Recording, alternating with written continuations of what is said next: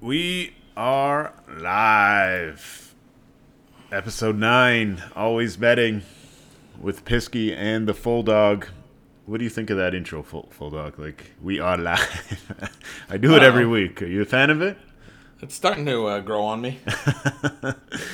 We still got to get that song going on here. I mentioned to you last week that a lot of things are on back order. That's one of them.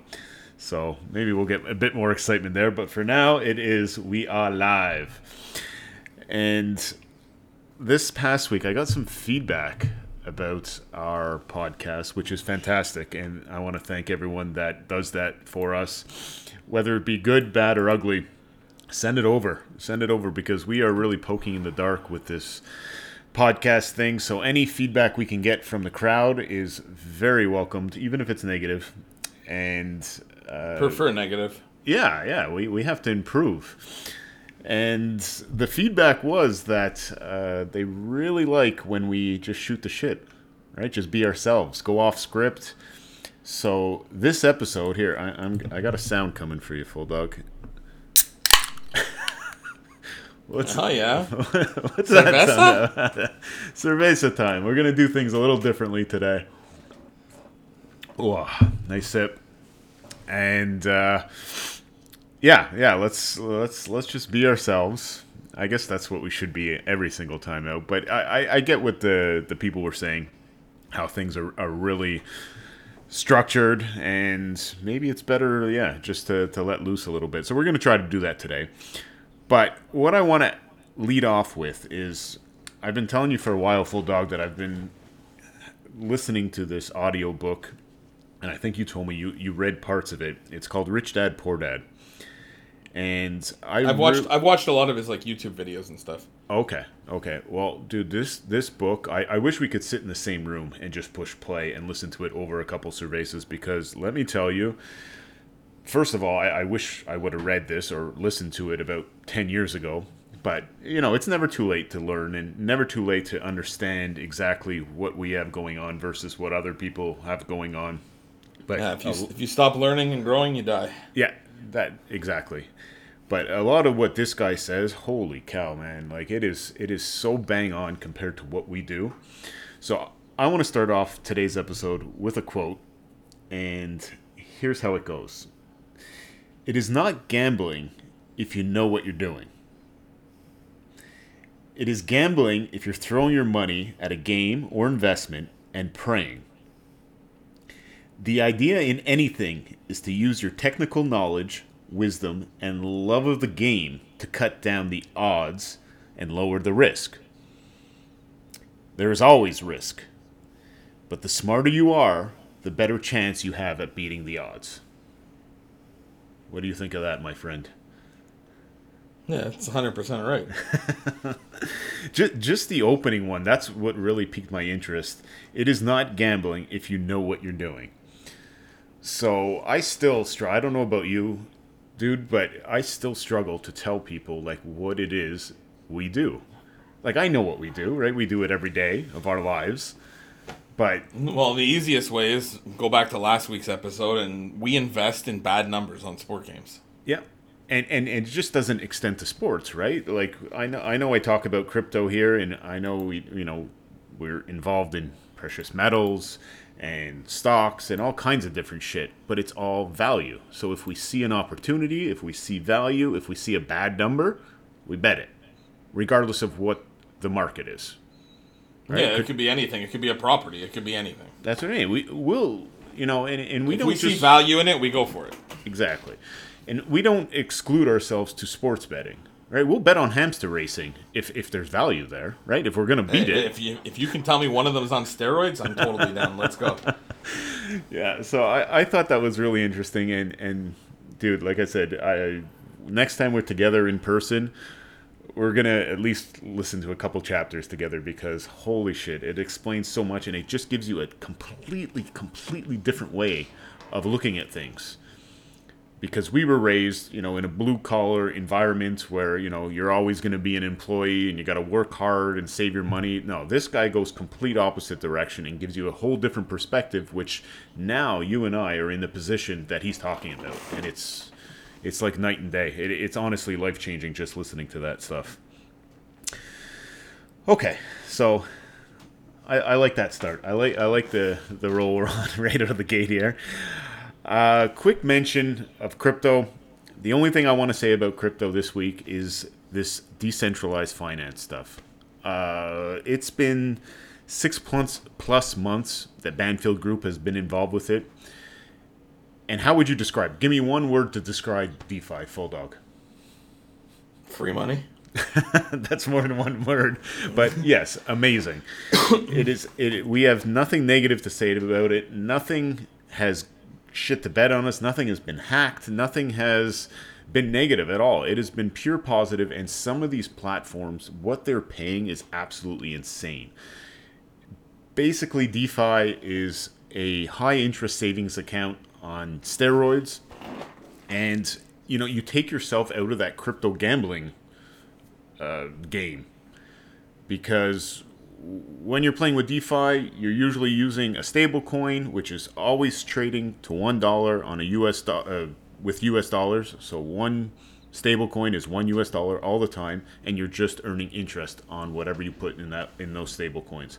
It is amazing. That's all I want to say about crypto. It is great. If you need some guidance on how to get involved with it, or what to do, or even how to start, hit us up. Right? You can get us on Instagram. You can get us on Facebook. You can get us in text message, whatever you want, way you want to do it.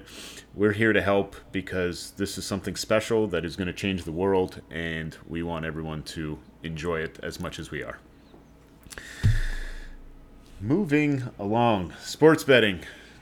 We had another great one. I saw the text come through early in the week. How was it going on the sports betting field with you and Bean, Full Dog? No, another solid week. Second best one this year, so that's two in a row. In Beautiful. This new place, fucking loving having an office again and a desk. And is that what it is? You're focused in there? I think so. I finally have a place to work. I've been working off a table for a while. Oh, in the other condo, that little corner table? Yeah. It's tough, man. Oh, I have... I can imagine, right? Especially with young daughter running around and stuff, you got to focus. And yeah, but no, it's been going solid. It went solid last week, right through. So beautiful. I can't really think of any bad beats or anything last week that really aggravated me. I'm still on the Patriots one from a couple weeks ago. So, well, I remember you sending me a couple nasty texts after that Seattle bomb in the first 2 minutes of that game. I think we were on the under. Yeah, well, their only offense was a 84-yarder to DK Metcalf for the entire game, and they did it in 5 minutes. Right, and I got to turn my TV off right away. Yeah, I remember getting those heated texts. What were we on there? Was it Metcalf? I think under yardage, and we had Geno under his longest pass or something like that. Right? I think you bet them individually. And with one play, kaboom! All right, that's all they did. But yeah, that's the annoying part, is that is the only thing that really happened in that game. But that's the way it goes sometimes. Oh man, I hate that. I hate that when you send me plays, and before I even get to share them on social media, bam, they already lose. So yeah, maybe I keep a few of those in my back pocket. I don't share them quite as much, but we did hit the total, I think, on that one. Yep, we did crank the total, and that was the one that counted. So beautiful. So that's good. That's awesome. Was there anything in particular that was working better than anything else? Props hotter than live or anything like that? No, live on college has been solid every single week this year, and same thing with half times on college. Beautiful. Next year, I already got my plan for you. We're sending you down to the Westgate.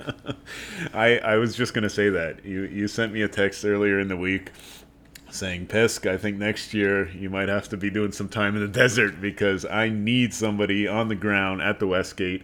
So what are they doing that you're seeing that you could use a Pisky in town? Well, these 1AA half times are way too easy, and they're the only place that offers them in Vegas, and there's not very many that offer them offshore. So, okay, so let's back up for a second there. What do you mean by they're too easy? What are you seeing? Oh, they're just putting up bad numbers. Like I think they have a B crew creating the halftime number for this. Okay, they're basically just putting projections, and they're not looking at what happened in the first half. If you can't do that in college, so you're just sitting there the mathematical whiz going do-do-do-do with your calculator and saying, whoa, that's completely wrong. Dude, we're betting about 20, 25 of them a Saturday and coming out up 11 units, 12 units and stuff like that. So. Holy shit. Yeah, the only question there, and I think I've mentioned in past episodes, is that we have some friends that have already been kicked out of the Westgate. So how long? Yeah. How long do you think they would go with just letting, let's say it's next year, let's say Pisky's down there, how long before they're showing me to the door? I don't know. I'm hoping a while. I'm hoping for at least 8 weeks. At the end of the season, the double A's kind of suck anyway. So, as long as we can get the first 8 weeks of the season in, we should be good. That's amazing. I would love to. I would do that in a heartbeat because, dude, I'm telling you, this ground game that we're playing here in Toronto it's changed my life. First of all, my life was stagnant. My life was boring. My life was unadventurous. And now every single day that you send me out with different combos, it just you get to meet new people. Oh. This is what Pisky needed. You know how much of a people person I am. This has given me life like nothing has ever in the past. Well, I shouldn't say nothing, but it's in the top 5, honestly. Just meeting all kinds of new people. I want to start learning Indian because there's the amount of Indian friends I have now. The country India, not the natives. It is fantastic. It really is. And just, listen, all these people definitely think that I'm a huge degenerate, no matter how many times I tell them I'm not. Oh, yeah. But it's given me a whole new appreciation for the city of Toronto, just because I'm out there and going to all different parts of the city and talking to all these people and really just hearing about their lives, hearing about their kids, hearing about their siblings, their spouses. It's really, really something. And I remember when you were here with me, Full Dog, doing a lot of the same of what I'm doing now. You said the same thing, right? Toronto grew on you after a while. Oh, yeah. I know everybody there now. Yeah, yeah. It's really cool. It's really cool. So I'm having an absolute blast with that. I actually went to some of your spots. I know you were basically famous in downtown Toronto. I am still. I haven't been there in 2 years, and I'm sure they still know me. You know what? A lot of people actually mention you without knowing that I'm connected with you, right? They're like, there used to be this guy that would come in, and I know exactly who they're talking about. And the odd time I have pulled out a picture, and it absolutely blows their mind. And they're like, oh my God, that's the guy. How is he? And so, yeah, you got to come do like a what do they call it? Like just a, anyways, you got to come up here and do a tour of duty and go see all your people and say hi to everyone. I was at actually two of your spots that you are very famous at. You know that place in Union Station, Union Mercado? Yep. Yeah. So I went there and made a TikTok this past, I think it was yesterday. And the guy was cracking up. His only request, don't get my face. But no, it's not about them. Anyways, it's coming. It's coming in a couple days. Halloween, I'm doing a big push on the TikTok front. I got this new thing. You getting all dressed up and everything? Absolutely. Perfect. Yes. So once that happens, then that'll give me a base to start moving forward with some of this other hilarious shit that I've been putting together. I hope it's hilarious to everyone else. It's hilarious to me. I know you'll absolutely love it. But whatever, we're just having fun with all of this. And the other place I went again was your university spot. And that guy, honestly, I feel like he's almost related to you. He talks about you every time I go in. How's my buddy in Costa Rica doing? I'm like, he's good, man. He's good. He's enjoying the hot weather while we're starting to get freezing cold weather up here. He lives at the beach. Yeah, his life is pretty fucking awesome, and he's gonna come visit soon. That's how I describe it. There was also another, sticking on this, okay, because let me explain to everybody. So this new project that the Full Dog and I have going on, we basically chase value parlays all around the city. So every day there's games on the board, and the Full Dog sniffs out value, and he's like, Pisk, Go grab this parlay for X amount of dollars. Go grab this parlay for X amount of dollars. So that's what I do. I literally walk around the city going store to store every single day. And yeah, because you have to explain there's a $100 limit per store. Yeah. So yes, I'm assuming that everybody knows that, but obviously everyone does not. So there is a limit per store. So you're allowed a $100 wager per store, per person, I guess. And that's the reason why I go store to store to store to store.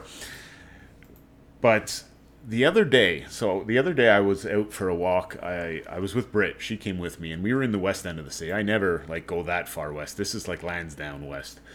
And I think it was Dundas and Lansdowne or something. And I walk into this convenience store, and, dude, honestly, it felt like I walked into a litter box.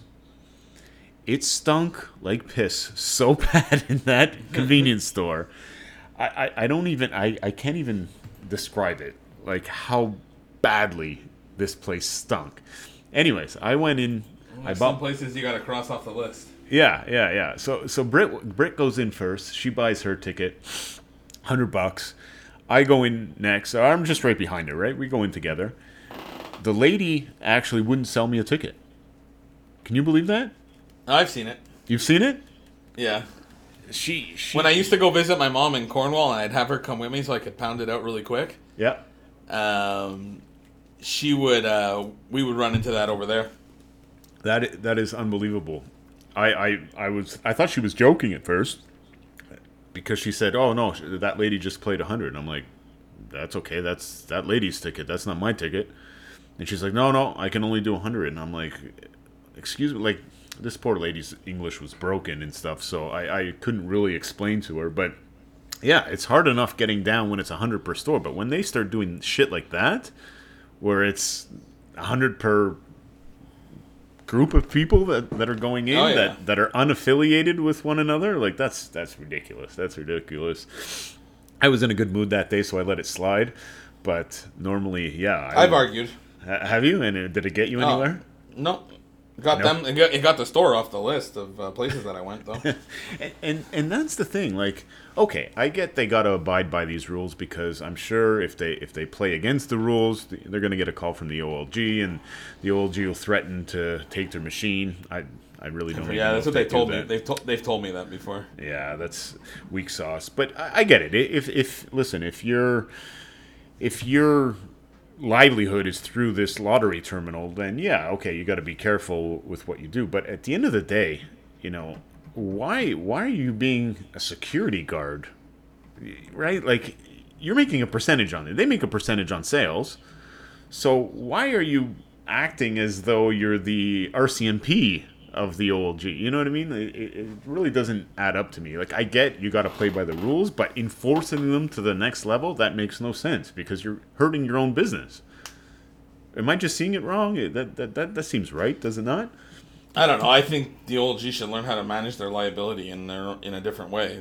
You shouldn't be relying on stores to block people. You should be relying on when volume comes in, move your line or do something about it. And if you don't have the system to do so, we'll build it. Yeah, well, they've tried to do that with the whole online thing that they've done, which, from what I've heard, is not going too well. But whatever, that's their problem, not ours. But yeah, no, their liability. It's weird, man, because it used to be liability management. That used to be the coined phrase, and then it kind of turned into responsible gambling, which. You don't know my financial situation. How dare you tell me what I can and cannot bet, right? How do you tell me what's responsible? Yeah, no, exactly. Especially when you're talking to us two fucking maniacs fucking swinging for the fences. But, yeah, listen, I get it if you're putting out your list at the beginning of the week and your games are vulnerable all week long, but they change it over a lot these days. And with the props, they offer them day of. Yeah. So that I really don't understand. I really don't understand the prop situation, but whatever. We'll keep playing by the rules and keep grinding away, because we know what the end result is going to be. The last thing I wanted to say about this ground game that we are playing right now is what happened on Sunday. The addition of that extra 4 p.m. game, was it? Was it a 4 p.m. game? Yeah, it was the Raiders and Philly. They threw up an extra prop card? Oh, my goodness. So I think you must have caught it, right, Full Dog, on Facebook or Instagram I kind of started screaming at them on Twitter. Yeah. What annoys me is that they responded to a lot of other people on Twitter, but they did not respond to Banfield Group. So that pisses me off a little bit. And you better get our name out there, though. Well, we're again. I have a lot of things in store for these guys, but that one in particular. So let me explain to everyone what happened to us. So I'm walking around the city on Sunday's a huge betting day for us, right? There's all kinds of games on the board. The Full Dogs is texting me combos nonstop, and I gotta fill them out. I gotta get money together. I gotta hit the streets. I gotta play all these combos that he keeps texting me. And then I think it was around, 1 o'clock, was it? Yeah, I think it was 12:30? 12:30, 1 o'clock, yeah. 12:30, 1 o'clock. And the Full Dog calls me. So when the Full Dog calls me half an hour before kickoff, 1 o'clock kickoffs on a Sunday, I know something is terribly wrong because usually we don't have time to even text each other. So if a call is coming through, I know it's serious. So I pick up the call. I'm in the west end of the city, somewhere on Bathurst. And he's like, yo, they just added the Philly-Las Vegas game to the props section of their website. And I see some value. You got to bet it. And I'm like, dude, like, I'm not even fucking close to home. I still got other combos that you sent me this morning. Like, what the fuck? I'm like, that's never happened before. How what? They just added a game? So the issue being like, okay, they add a game. That's great. That's great for us. The more value I see, the better. Yeah, the more value the Full Dog sends me, the better, because I know the more instances that I bet in the long run, we're gonna get them. So now I'm at a point where I'm nowhere close to home, and I got to rush back to my apartment, and. But the issue here, the main issue, and why I went nuts at them on Twitter is because when you add a game to the system, their old, antiquated, disgusting system at the Lottery Corp, it makes every other prop card or pools card unavailable for playing. Like, every retailer in the province of Ontario has to refresh their machine in order for the games to become available again. That's including the one that they added and every other game that was out there. So, I have a feeling they worked on that this week. Oh, I don't know. Their whole site and everything was down for all of Tuesday, all yesterday. Yeah, I actually got a few texts about that from guys that still work there. There was some planned maintenance that went a little went a little wrong, and they were down like almost for a full day. Okay. So, anyways, yeah, that's the reason why I went nuts on Twitter, is because it was next to impossible to bet anything after that, because I was going from store to store to store, and nobody knows how to reset their machine. No one understands what I'm saying. I can guide them through it. That's what happens when you have shoppers, employees, and stuff like that. Then they don't know any of that stuff. No, they're not trained on it. No, they're not. So again, I didn't get a response from the lottery guys, but I hope they heard my message, because that is a nightmare when they do that. That is an absolute nightmare. And dude, I'm sure it cost them. Oh, in volume? In volume, for sure. Absolutely, it did. Absolutely, it did. And just, like, again, in the downtown core, the amount of machines I reset personally probably helped them out a shit ton.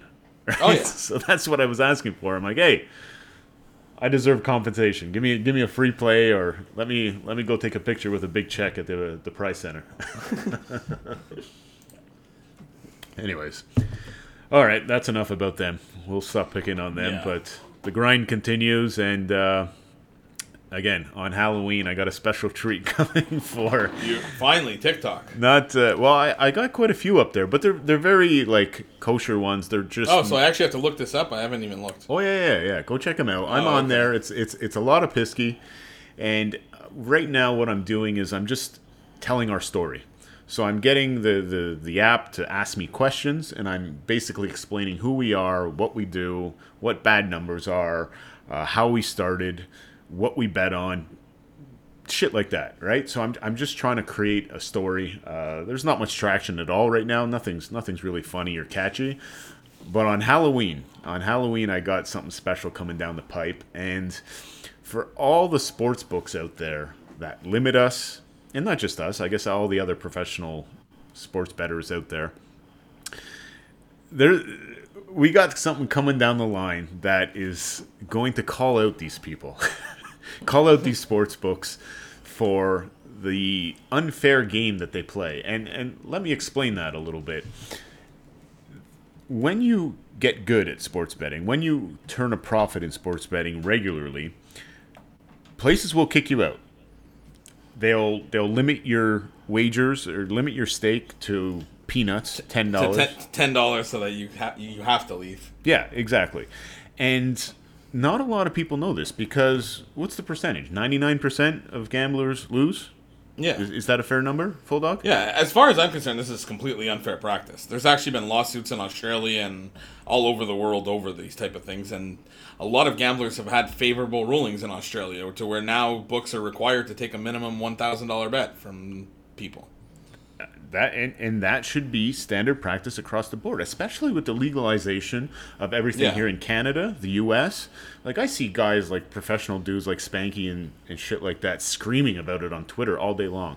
As far as I'm concerned, it's unfair consumer practice, and if it keeps happening in legal markets, like right now, most of what we play is offshore. Mm-hmm. But if this starts happening with legal Canadian books that have licenses in Canada operating and stuff like that, you better believe we are going to be starting a class action suit. Yeah, we have to. It is not fair, and nobody realizes it because 99% of gamblers are recreational. You know, they're betting with emotion. They're going with their buddies. They're pooling money. You know what I mean? They're just like that opening quote said. They're spraying and praying, right? They're not doing this for real, for keeps. And the fact that they can just shut you down, if you show any signs of intelligence, they just shut you down. That's crazy. And dude, we've been shut down from books when we were down just because our bets looked like they could win. Yeah, that's absurd. That's absolutely absurd. So I know people scream about them on Twitter. The very, very, very minute percentage of professional gamblers scream about it on Twitter. So now, you know what? More of these touts should be screaming about it on Twitter, and they don't, which makes me believe that 90% of these touts actually don't win, because if you did, you would know about these things. Oh, dude, for sure. Like, this tout thing is an episode on its own, but, like, yeah, if you're a tout, if you're selling shit, and I made a TikTok about this, if you're actually good, if you know you're going to come out on top, which Banfield Group, we know at the end of the day, there's a really good chance that we're going to be on top. What's the point of selling? Why don't you just go bet it yourself? Yeah, it's more work. Right? To do the whole marketing thing and put people's like fucking money on your shoulders, and like we have cold streaks. Could you imagine having to deal with cold streaks with 5,000 clients fucking betting your shit? Yeah, emailing you and complaining. Yeah, oh my God. Yeah, just, you know, direct your cell phone line to a fucking suicide hotline, right? Yeah. Like, you don't want to deal with that. So that's the thing. I don't get touts. Touts. If you're that good, you would bet your shit. Yep. You would bet your shit. It's simple as that. And so, yeah, that's the problem we have, is that we get kicked out of everywhere, whether it be local bookies, whether it be online sports books. It doesn't matter, but it's not fair. And I got something coming on Halloween that now we are going to start screaming about it on TikTok. And Full Dog, you're going to love how we're going to do it. I think you're really going to be a big fan of it. So that's something to look forward to. What's next? Again, I am really doing this freelance style. Or free. Yeah, how I do it every week. Yeah, I don't write a single thing down, and I tell you to just say go. This is great, though. I feel much more liberated. I feel like we're not stating the script, and I feel like this is a lot of our phone conversations where we just fucking, you know, you call for a 5-minute update, and all of a sudden you're like, holy shit, we've been talking for 45 minutes here. Like, oh my God, right? Just time flies. So this is good. But I do have a note of telling a couple bookie stories. You want to get into that, Full Dog? All right. What do you got for me? Bookie stories. Who you want to start with? So, again, this is... Bookie stories are fine. Okay. I think there's a huge misconception around bookies that, you know, you're dealing with very sketchy, very unsafe individuals. Now, you know... Oh, sometimes you are. Yeah, to a degree they are kind of sketchy sometimes. And we're going to get into a couple stories here that are very sketchy. But I've never felt threatened or... But again... That's not even fair to say, because we're coming at it from a completely different angle. We know in the long run we're going to be up on these mofos, and we pay our bills when we are down. So if you're dating, if you're dealing with these shady characters and you're not paying while you're down, well, I don't even know what happens in that space, and I really wouldn't want to find out. But anyways, we'll start with.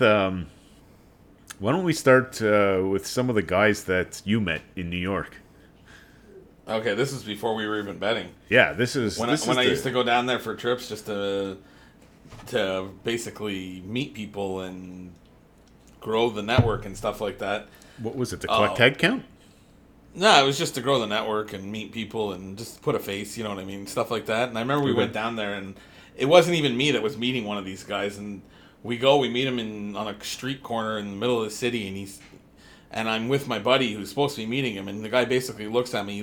This guy looked exactly like Tony Soprano's dad in The Sopranos, dressed in a trench coat in the middle of summer in downtown New York. Oh, and yeah. He's like, you go stand over there. Oh, and I'm like, this is interesting. And that was my first actual experience meeting an actual bookie. Oh yeah. So I'm like.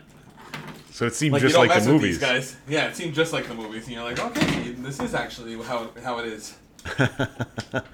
That's hilarious. And was he an older guy or a younger guy? Oh, yeah. He was in his 50s, 60s.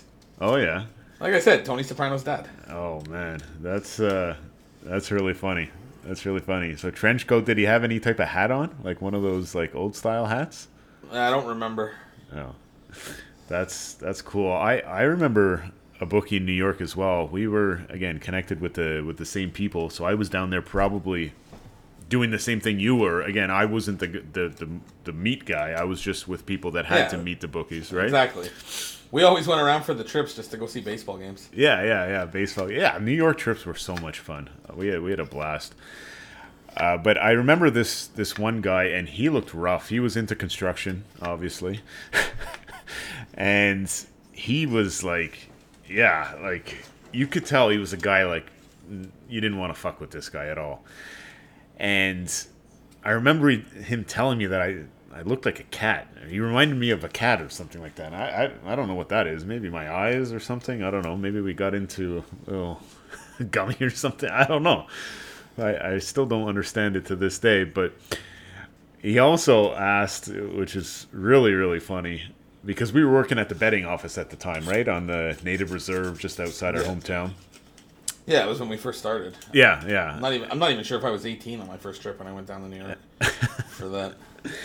But I remember one of his questions was he was asking about some of the clerks that he talked to on a regular basis. Female clerks saying, "Hey, is this girl hot? This girl sexy?" And I'm like, I didn't have the heart to tell him. I just said, not bad. But because some of them would really do it up on the phone. Oh man, some of the voices, and honestly, I don't know if what were they doing, because the gamblers that we were answering the phones, the gamblers that were calling in, they weren't allowed to tip us. I remember that was a thing, like no tips allowed. No, and some of them would. Some of these girls would actually get Western Unions and shit on the side tips from the guys. Are you serious? Oh yeah. Oh, wow. So maybe that's what he was relating to, because I do remember some of the women that he was talking about, and they would answer the phone very flirtatiously, especially when they saw his particular number. They would answer it with a certain tone, almost like a kind of a porn star type of voice to it, you know? I again, I don't know exactly why that reminded me of a porn star, but yeah, I remember inquiring, and the people that he was talking to were not very attractive at all. No. No, some of these agents used to want to fly the girls down to the States, and I'm like, dude, you're going to regret that. Yeah, right? It's just a voice, man. It is just a voice. And yes, I do remember that specific thing of trying to get some of the clerks flown down. And yeah, that would have been quite the... Oh, yeah. Quite the surprise at the airport. Oh, my God. That would be crazy. And for everyone listening that used to work for us in that office on the reserve, you guys know who we're talking about. The shoddy. Oh, good times, good times. Anyways, yeah, let's talk about this other story. So I know pre-recording, Full Dog, you told me you got to tell that story about the time you went up to Vaughn and went into the poker room. Oh. The one time we couldn't get an account. Yes. Okay, so let's start with the preface a little bit. The Full Dog and I are always looking for accounts. So again, anyone listening to this, if you have a bookie or if you know anybody that is involved in sports betting, we are always looking for new accounts because, again, once we start out of a lot of them. Once we start kicking ass, they kick us out. So we're always looking for new places to bet. So... We got hooked up with this really terrible fucking gambler in Toronto. Do you remember him? What was his name? Dinesh? Yeah. Yeah, we're saying real names there.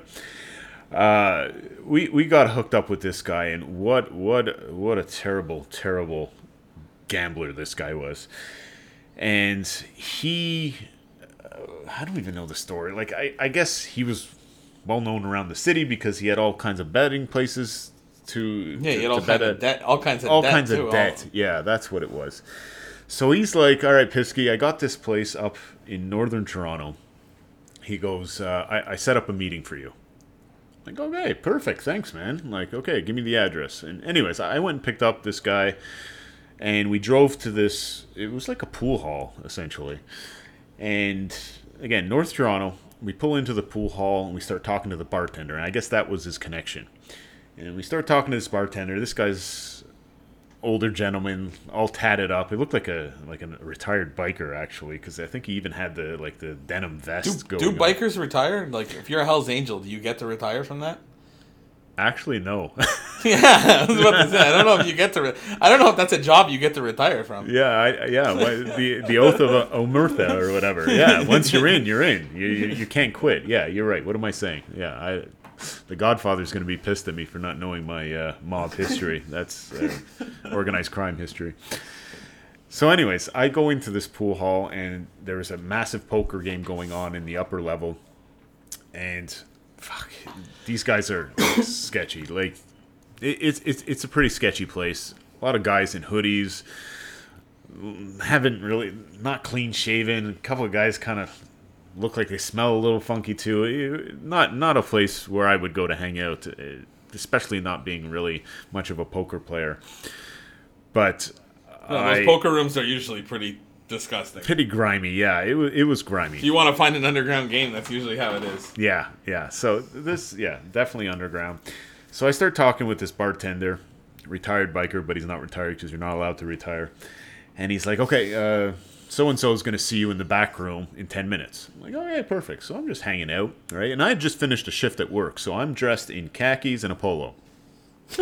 So eventually the door opens to this back room, and I walk in, and you mentioned The Sopranos a little bit earlier. This was exactly The Sopranos. I walk in. There's a very large dude sprawled out on a couch wearing a complete Adidas tracksuit. And there's love another, their Adidas tracksuits. Yes, they do. Yes, they do. They got a couple games on, right? There's a couple TVs back there. It's kind of dark. And anyways, there's two chairs. One for the degenerate gambler that I'm with. One for me. And a second guy sits in front of me. And it's like face-to-face. This looks like a job interview, essentially. And this guy that sits down, again, he's got the button-up shirt going, open chest hair. He's got the gold chains. Like, I'm telling you, this was definitely out of The Sopranos. And so Buddy asked me, like, how can I help you? And I'm like, well, I'm here with my friend, and he told me I could get a betting account. And the guy looks at me and goes, what are you talking about? And I said, you know, like betting, like online betting, like sports betting. He's like, oh, I don't know what you're talking about. And I said, what? Like, that's the reason I'm here. Like, what are we talking about? And he's like, oh, well, you know, we do betting here, but it's, you know, amongst friends. You know, I bet with Giuseppe over there, and, you know, he bets me, and it's all just, like, personal things. And I'm like, what? I said, well, I should have asked if you could become, can I be a friend? Yeah, like, I don't understand. Like, I'm confused, because this guy tells me that, you know, you can set me up with an account, and, you know, he's like, no, I don't know what you're talking about. I have no idea what you're talking about.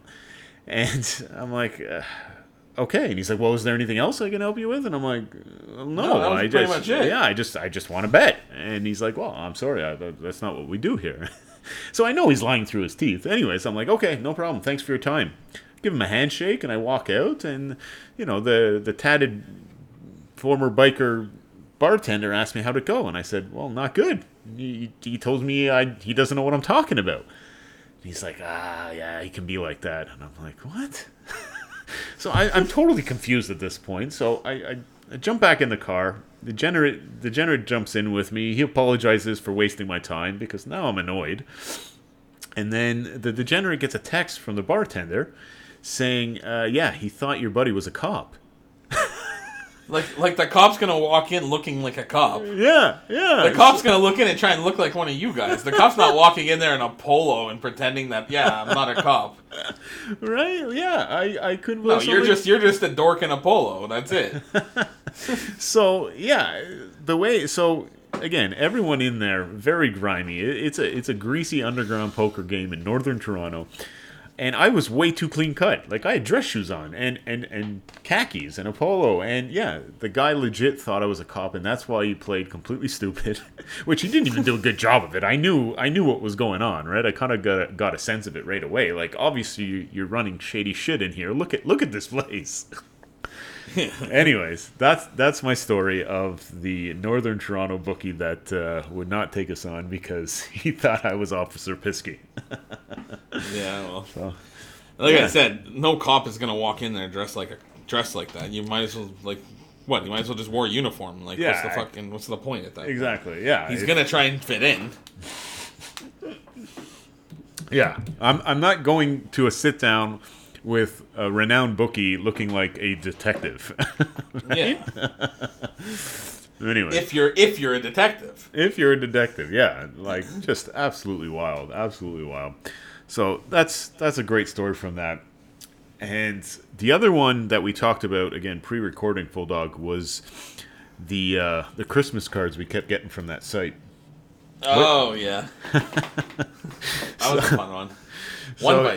One Vice, yes. So this was a little shitty shop that we decided to take on one year. I noticed that they had separated from a bigger shop, and one of the guys tried to do it by himself. And basically what happened is, the backstory of the book is that he ran some bonuses that were a little too ambitious. Okay. And he got pounded for hundreds and hundreds of thousands of dollars by every sharp out there. Everybody... Mm-hmm. Everybody built up a balance from it, and then he couldn't pay anybody. So he ended up going back to his old boss. What was the question? Oh yeah, no, I just wanted you to maybe explain what was the bonus like. What made it like? I don't remember. It was like a one-time rollover on like 100% bonus. You can't do that. There's math behind bonuses. Like, you have to have a certain number of times the guy has to roll it over to collect juice to pay for it, type thing. Okay, that's great info. Yep. So they had like some stupid offer out there that everybody took advantage of because it was too good to be true, and it was too good to be true for they screwed up big time, and he had to crawl back to the old company and ask them to bail him out. And that's when we had a huge balance with them. So the old company didn't want to pay out everything all at one shot. Mm-hmm. So we ended up, what did we work out a deal? It was like $500 a month or something for... fucking 8 months or something like that. Yes, it was. Yep. It was something stupid like something that. Something like that. Yeah, there was multiple. Greeting cards that came through. Yeah, the guy would send it in different the guy would send it in different ways, and then at one point it came down to where he was mailing us greeting cards from a spot in somewhere else in Ontario, mm-hmm. filled with cash. Mm-hmm. And it's all cool, like it's all cool and stuff when you're sending like happy birthday and Merry Christmas. But I remember one specific one. You actually got a Mother's Day card. Yeah, I think I addressed did, yeah. to you. Yeah. You're never gonna get another one of those again. You got a Mother's Day card. Yeah, I did. And you open it up, and it was crisp $100 bills, U.S. $100 bills. And yeah, I got to look for it because I told you when we were laughing about this before. I said, okay, that's going to be the perfect Throwback Thursday picture that goes up this week. I got to look through my stuff because I know I kept one. It was some random real estate agent that sent me some sort of, maybe it was him that said Happy Mother's Day. I can't remember the specifics, but yes, I do remember the Mother's Day one and opening it up and then sending you the picture and getting a great laugh out of you. Yeah. Like, at least make it realistic. You're sending to a guy named Alex. Like, come on. Oh, man. You know what? Kudos to them for getting creative. No, and kudos to them for actually paying, because they actually paid us. And that guy went back, crawled to his old boss to bail him out, and that takes something, because he could have just walked away from it all. Yeah, and I remember speaking with him directly, whoever the owner or the manager was. I remember speaking with him directly on the phone, and he laid out the situation exactly the way you just described it and said, look, I'm in a jam here, and this is how we're going to settle it. But, you know, you have my word that you're going to get paid. It's just going to take me time, and you're going to be patient with me. And, well, for us, as long as we get paid, we're happy, right? It could take... Yeah, it could take forever. Yeah, it could take forever. If you want to put monthly installments in our pocket, like, by all means, you know what I mean? Like, just make sure you pay us. But they did. They paid every single dollar. And the way it came through, again, was those greeting cards with Merry Christmas, Happy Mother's Day, and all kinds of other shit. So, yeah, that's a funny one to share. And, man... Like, thinking back, those are just two or three stories that we have dealing with bookies. There's a lot of others, but... No, there's some of the ones that where we got stiffed. Yeah. I think, you know what, I know we wanted to touch on that, but we're doing really good for time, so I think we should save those and maybe just have, like, a roasting podcast in the coming weeks, because... I do need to roast that guy at some point. You do, and he has a popular name. And his cousin. Yes, he has a popular name, so everyone listening to this will know the name of the bookie that stiffed us. And, dude, we've been doing this for, 11 years now. How many times have we been stiffed? 3 or 4. Right? Is that crazy? Like, you hear about it all the time, about... I guess it's the other way around where players go missing, right? If you owe a lot of money to your bookie, then all of a sudden you just change your phone number, change your address, and everything. 90% of bookies will pay you and just shut you down just because they don't want to draw heat to themselves. Why are they going to go and have you calling the cops going, this guy's a bookie because he won't pay me and shit like that? They'd rather you go away. Mm-hmm. Yeah, that's better right. It's better for business, right? Yeah, absolutely. It's why take additional heat when you don't have to? Why take any heat when you don't have to? Yeah, exactly. Yeah. You okay over there? I heard the mic fell. Good stuff. Okay, so let's move along again. This episode has flown by so far. So this is the way we got to do it, obviously. We got to crack a cerveza. And you should have told me. I would have brought some cervezas. We just got to scrap the script and just fucking go at it like we normally do on the telephone. I think we're at a point now where it's comfortable. You know, if there's little pauses, if we're going all over the place, whatever. We just got to get it out there. It doesn't need to follow a specific script. We're not on radio. We're on a podcast. It's our own thing, and we just do it however the hell we want to do it. Yeah, all we got left now is I got to talk about the Thursday game, and I actually have something for this one, so... Okay, nice. So, yes, the end of every episode, we like to talk about the Thursday game. Tomorrow night, we got the Green Bay Packers at the undefeated Arizona Cardinals. This is one of your first games where you're going to have COVID players. What do you mean by COVID players? COVID people out. Oh, yeah, I know. Green Bay's getting hammered by that right now. So just quick update on the line: 6.5 to the Cardinals. The total is 50.5. So what do you got for us, Full Dog? Well, first off, it opened 3.5, and it's 6.5, 7 type deal now. Wow. What I would like to know is how Davante Adams is worth 4 points. If Aaron Rodgers was missing in that game, it would probably move like that. So, good point. Second point on why I would take Green Bay is: have you ever seen Aaron Rodgers' record without Davante Adams?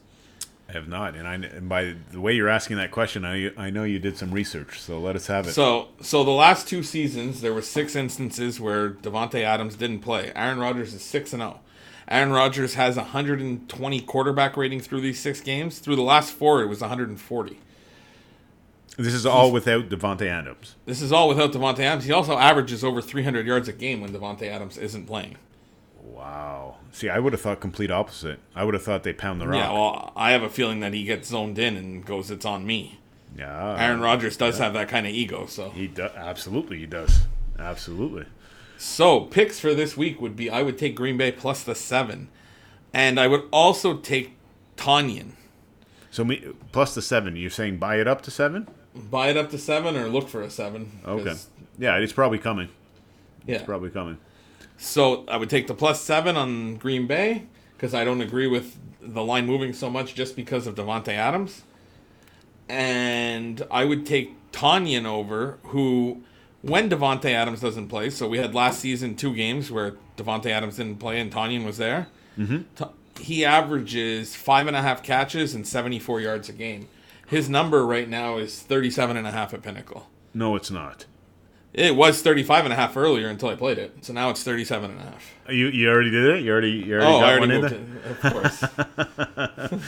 So there you go, folks. This is one that the Full Dog is giving us, and we actually played it. Yeah, yeah. That doesn't happen because usually we just fuck around, just to have a good time with some of these picks, and I know some of you out there love them. Love that we shoot the shit about games at the end of every episode. So this one, for the Full Dog, actually played. He went over 35.5 for Tonyan. Robert. Now you're gonna Tonyan. You're gonna have to do 37.5 now, but it's still good. Yeah, that's he really.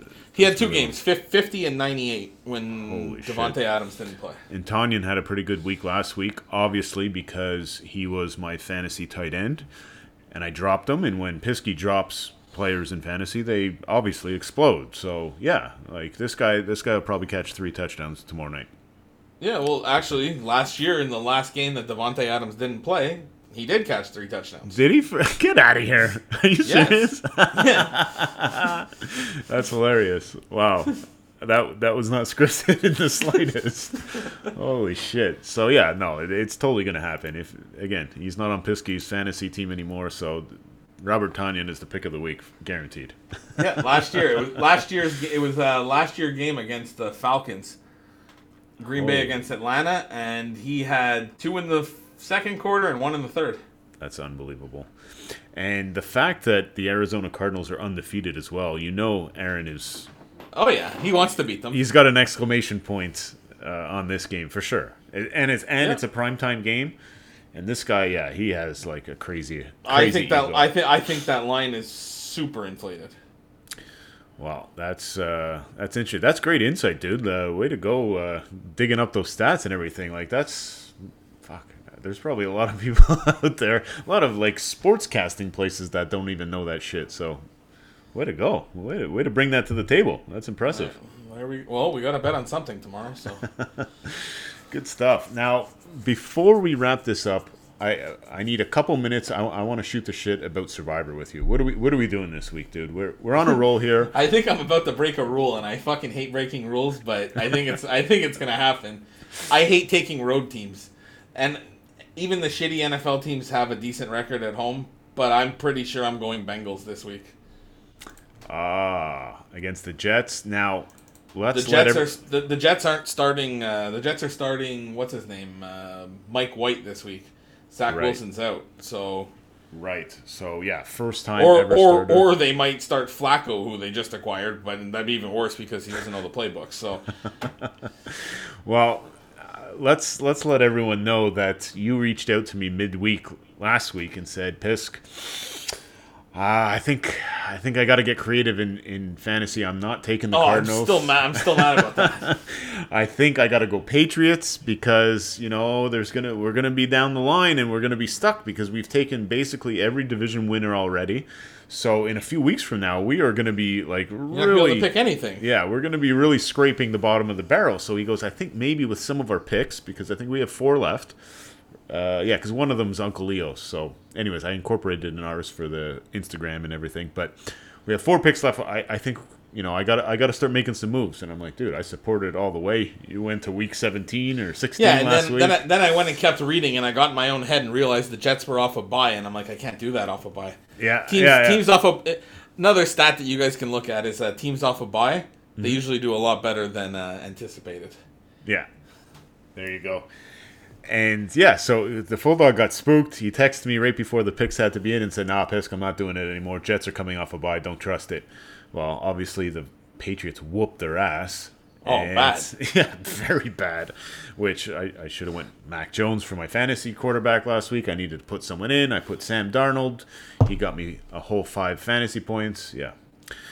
Still pissed off about that. Anyways, we're not going to... And you've won that league with moves like that? He was playing the Giants. Like, what? He shit the bed. He was the worst fantasy quarterback. He was the worst thing I could have. And I claimed him. Because someone dropped him. I'm like, oh, yes, come to Papa. And, yeah. He got me a whole 5 fantasy points. My kicker got me double that. So, yeah, very painful. Very painful. But that is fantasy. The fucking jungle's crazy. Yeah, whatever. I'm not even going to get into talking about the jungle. But it's tight. There's, like... From 2nd place to 11th place, it's 1 game separating us all. So that's nature of the beast when you're playing in a very competitive fantasy football league. Yep. But we can talk more about that in a future episode. All right, buddy. I think we're at the end here. So that's a wrap. Yeah, I think that's a wrap. Yeah, you went Bengals. I can't help but agree with that. But I'm looking at Kansas City. I'm waiting for that was my original pick when I first looked at the week because, like I said, I always like to take a home team, right? Yeah but Kansas City already doo-dooed you once this season. You're probably still pissed at them too, right? Yeah, well, I'd rather keep it for the end of the year. Like I said, eventually somewhere we have to start using some of these shit teams, and the Bengals seems like a good opportunity this week. Yeah, it does seem like a really good one. But maybe because we have 4 spots and we got to make them count, maybe I will mix in some Kansas City there. But we got to obviously wait for the injury report on Mahomes because I know he's been questionable and he left last game. So there's no fucking way I'm touching the Chiefs if he's not in there, right? Yep. And the Giants just doo-dooed me with Sam Darnold, so I don't know. Maybe we'll have to think about it a little more. But anyways, this went really well. I think this is the new standard going forward. Very minimal notes, and it's just going to be me and you spitballing back and forth over some cervezas. What do you think about that? Yeah, well, next time I'll have cervezas. Don't You'll be ready. Sorry for not giving you a heads up about that. Yeah. It was a game time decision, and you know what? It helped the whole thing flow. It was great. All right, everybody. Thank you for tuning in to episode 9. Thanks for continuing to tune in. Full Dog, the numbers are actually pretty solid that people keep tuning in as weeks go on. So thank you for everyone for sticking with us and listening to what we have to say. We will catch you all next week for episode 10.